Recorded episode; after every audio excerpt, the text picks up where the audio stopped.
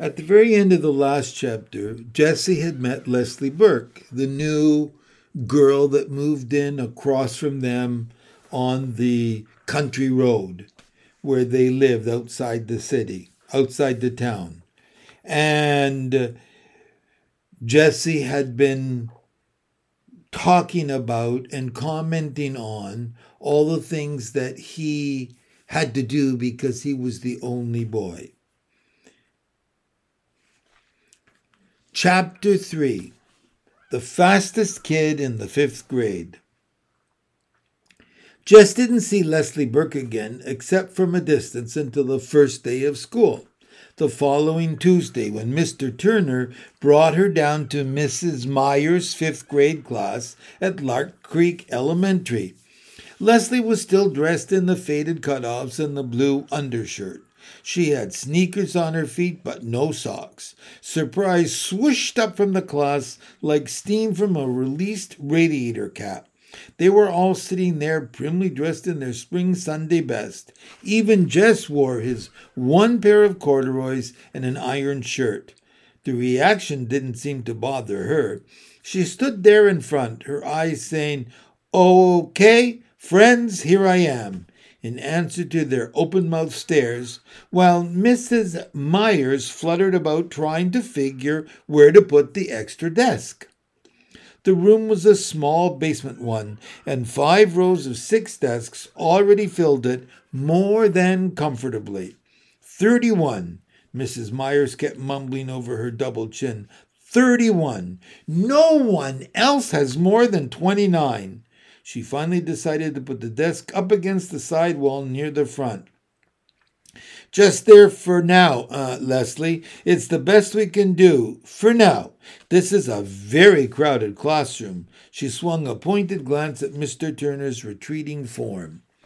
Leslie waited quietly until the seventh grade boy, who had been sent down with the extra desk, scraped it into position hard against the radiator, radiator and under the first window.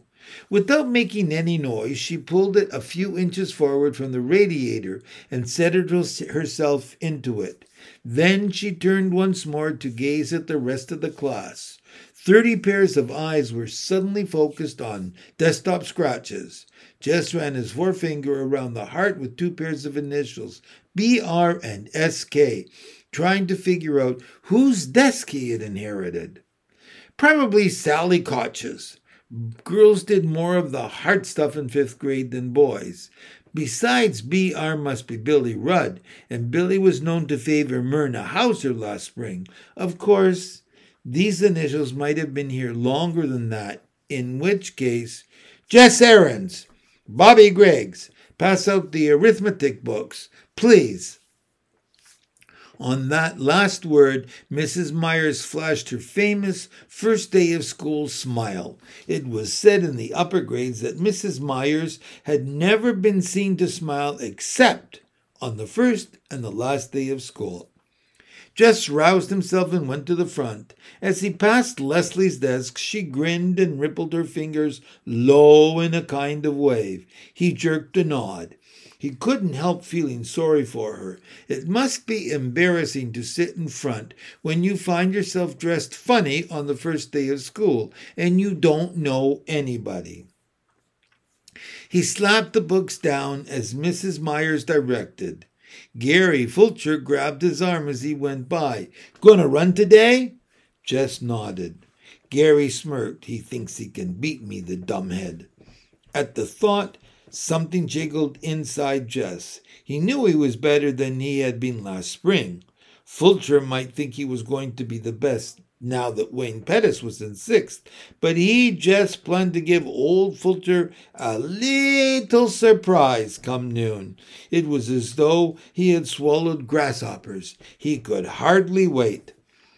Mrs. Myers handed out books almost as though she were President of the United States, dragging the distribution process out in senseless signings and ceremonies. It occurred to Jess that she, too, wished to postpone regular school as long as possible. When it wasn't his turn to pass out books, Jess sneaked out a piece of notebook paper and drew. He was toying with the idea of doing a whole book of drawings.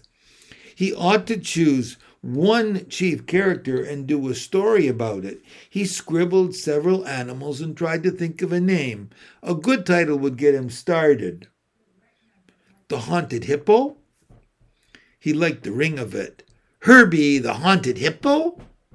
Even better, The Case of the Crooked Crocodile? Mm, not bad. What you drawing? Gary Fulcher was leaning way over his desk. Jess covered the page with his arm. Nothing. Ah, oh, come on, let me see. Jess shook his head. Gary reached down and tried to pull Jess's hand away from the paper. The case of the crooked. Come on, Jess, he whispered hoarsely. I ain't going to hurt nothing. He yanked at Jess's thumb. Jess put both arms over the paper and brought his sneaker heel crashing down on Gary Fulcher's toe. Yow! Boys, Mrs. Myers' face had lost its lemon pie smile. He stomped my toe. Take your seat, Gary. Buddy, sit down. Jesse Aarons, one more peep from your direction and you can spend recess in here, copying the dictionary. Jesse's face was burning hot. He slid the notebook paper back under his desktop and put his head down. A whole year of this. Eight more years of this. He wasn't sure he could stand it. The children ate lunch at their desks. The county had been promising Lark Creek a lunchroom for 20 years, but there never seemed to be enough money. Jess had been so careful not to lose his recess time that even now he chewed his bologna sandwich with his lips tight shut and his eyes on the initialed heart. Around him, conversations buzzed. They were not supposed to talk during lunch, but it was the first day, and even Monster Mouth Myers shot fewer flames on the first day. She's eating clabber. Two seats up from where he sat, Mary Lou Peoples was at work being the second snottiest girl in the fifth grade. Yogurt, stupid. Don't you watch TV? This from Wanda Kay Moore, the snottiest, who sat immediately in front of Jess. Yuck! Lord, why couldn't they leave people in peace? Why shouldn't Leslie Burke eat anything she darn pleased? He forgot that he was trying to eat carefully and took a loud slurp of his milk. Wanda Moore turned around, all priss-faced. Jesse Aarons, that noise is pure repulsive. He glared at her hard and gave another slurp. You are disgusting. Ring! The recess bell. With a yelp, the boys were pushing for first place at the door. The boys will all sit down. Oh Lord, while the girls line up to go out to the playground. Ladies first. The boys quivered on the edges of their seats like moths fighting to be freed of cocoons. Would she never let them go? All right, now, if you boys. They didn't give her a chance to change her mind. They were halfway to the end of the field before she could finish her first sentence. The first two out began dragging their toes to make the finish line. The ground was rutted from past rains, but had hardened in the late summer drought. So they had to give up on sneaker toes and draw the line with a stick. The fifth grade boys, bursting with new importance, ordered the fourth graders this way and that, while the smaller boys tried to include themselves without being conspicuous. How many you guys gonna run? Gary Fulcher demanded. Me, me, me, me, me, everyone yelled. That's too many. No first, second, or third graders, except maybe the Butcher cousins and Timmy Vaughn. The rest of you will just be in the way. Shoulders sagged, but the little boys backed away obediently. Okay, that leaves 26, 27, stand still, 28. You get 28, Greg. Fulcher asked Greg Williams' shadow. Right, 28. Okay, now, We'll have eliminations like always. Count off by fours, then we'll run all the ones together, then the twos. We know! We know! Everyone was impatient with Gary, who was trying for all the world to sound like this year's Wayne Pettis. Jess was a four, which suited him well enough. He was impatient to run, but he really didn't mind having a chance to see how the others were doing since spring. Fulcher was the one, of course, having started everything with himself. Jess grinned at Fulcher's back and stuck his hands into the pockets of his corduroys, wriggling his right forefinger through the hole. Gary won the first heat easily and had plenty of breath left to boss the organizing of the second.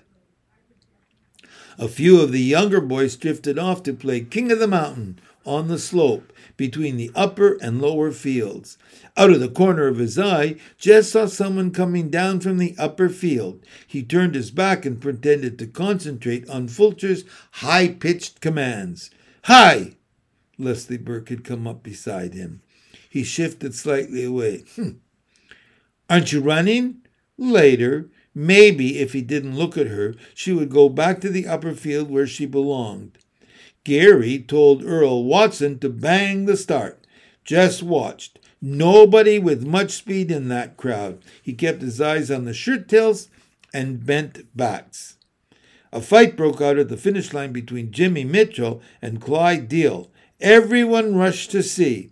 Jess was aware that Leslie Burke stayed at his elbow, but he was careful not to look her way. Clyde, Gary Fulcher made his declaration. It was Clyde.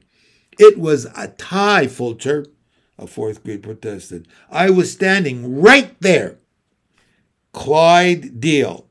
Jimmy Mitchell's jaw was set. I won, Fulcher. You couldn't even see from way back there. It was Deal, Gary ignored the protests. We're wasting time. All threes line up right now. Jimmy's fists went up. Ain't fair, Fulcher. Gary turned his back and headed for the starting line. Oh, let 'em both run in the finals. What's it gonna hurt? Jess said loudly. Gary stopped walking and wheeled to face him. Fulcher glared first at Jess and then at Leslie Burke. Next thing, he said, his voice dripping with sarcasm, next thing you're going to want to let some girl run. Jess's face went hot. Sure, he said recklessly. Why not? He turned deliberately toward Leslie. Want to run? he asked. Sure, she was grinning. Why not? You ain't scared to let a girl race, are you, Fulcher? For a minute he thought. Gary was going to sock him, and he stiffened. He mustn't let Fulcher suspect that he was scared of a little belt in the mouth. But instead, Gary broke into a trot and started bossing the threes into line for their heat. You can run with the fours, Leslie. He said it loudly enough to make sure Fulcher could hear him, and then concentrated on the runners. See, he told himself, you can stand up to a creep like Fulcher. No sweat. Bobby Miller won the threes easily. He was the best of the fourth graders, almost as fast as Fulcher. But not as good as me, Jess thought. He was beginning to get really excited now. There wasn't anybody in the forest who could give him much of a race. Still, it would be better to give Fulcher a scare by running well in the heat. Leslie lined up beside him on the right, he moved a tiny bit to the left, but she didn't seem to notice. At the bang, Jess for- shot forward. It felt good, even the rough ground against the bottom of his worn sneakers. He was pumping good. He could almost smell Gary Fulcher's surprise at his improvement. The crowd was noisier than they'd been during the other heats. Maybe they were all noticing. He wanted to look back and see where the others were, but he resisted the temptation. It would seem conceited to look back. He concentrated on the line ahead. It was nearing with every step. Oh, Miss Bessie, if you could only see me now! He felt it before he saw it. Someone was moving up. He automatically pumped harder. Then the shape was there in his sideways vision. Then suddenly pulling ahead. He forced himself now. His breath was choking him and the sweat was in his eyes. But he saw the figure anyhow. The faded cutoffs crossed the line a full three feet ahead of him. Leslie turned to face him with a wide smile on her tanned face. He stumbled and, without a word, began half walking, half trotting over to the starting line. This was the day he was going to be champion, the best runner of the fourth and fifth grades, and he hadn't even won his heat. There was no cheering at either end of the field. The rest of the boys seemed as stunned as he. The teasing would come later, he felt sure, but at least for the moment, none of them were talking. Okay, Fulcher took over. He tried to appear very much in char- charge. Okay, you guys, you can line up for the finals. He walked over to Leslie. Okay, you had your fun. You can run up to the hopscotch now. But I won the heat, she said. Gary lowered his head like a bull. Girls aren't supposed to play on the lower field. Better get up there before one of the teachers sees you. I want to run, she said. You already did. What's the matter, Fulcher? All just as anger was bumbling out. He couldn't seem to stop the flow. What's the matter? Scared to race her? Fulcher's fist went up, but just walked away from it. Fulcher would have to let her run now, he knew, and Fulcher did angrily and grudgingly. She beat him. She came in first and turned her large, shining eyes on a bunch of dumb, sweating mad faces. The bell rang. Jess started across the lower field, his hands still deep in his pockets. She caught up with him. He took his hands out and began to trot toward the hill. She got him into enough trouble. She speeded up and refused to be shaken off. Thanks, she said. Yeah. What for? He was thinking. You're the only kid in this whole darn school who's worth shooting. He wasn't sure. He thought her voice was quivering, but he wasn't going to start feeling sorry for her again. So shoot me, he said. On the bus that afternoon, he did something he had never thought he would do. He sat down beside May Belle. It was the only way he could make sure they wouldn't have Leslie plunking herself down beside him. Lord, the girl had no notion of what you did and didn't do. He stared out the window, but he knew she had come and was sitting across the aisle from them. He heard her say, Jess, once, but the bus was noisy enough that he could pretend he hadn't heard. When they came to the stop, he grabbed May Belle's hand and dragged her off, conscious that Leslie was right behind them. But she didn't try to speak to him again, nor did she follow them. She just took off running to the old Perkins place. He couldn't help turning to watch. He ran as though it was her nature. It reminded him of the flight of wild ducks in the autumn, so smooth.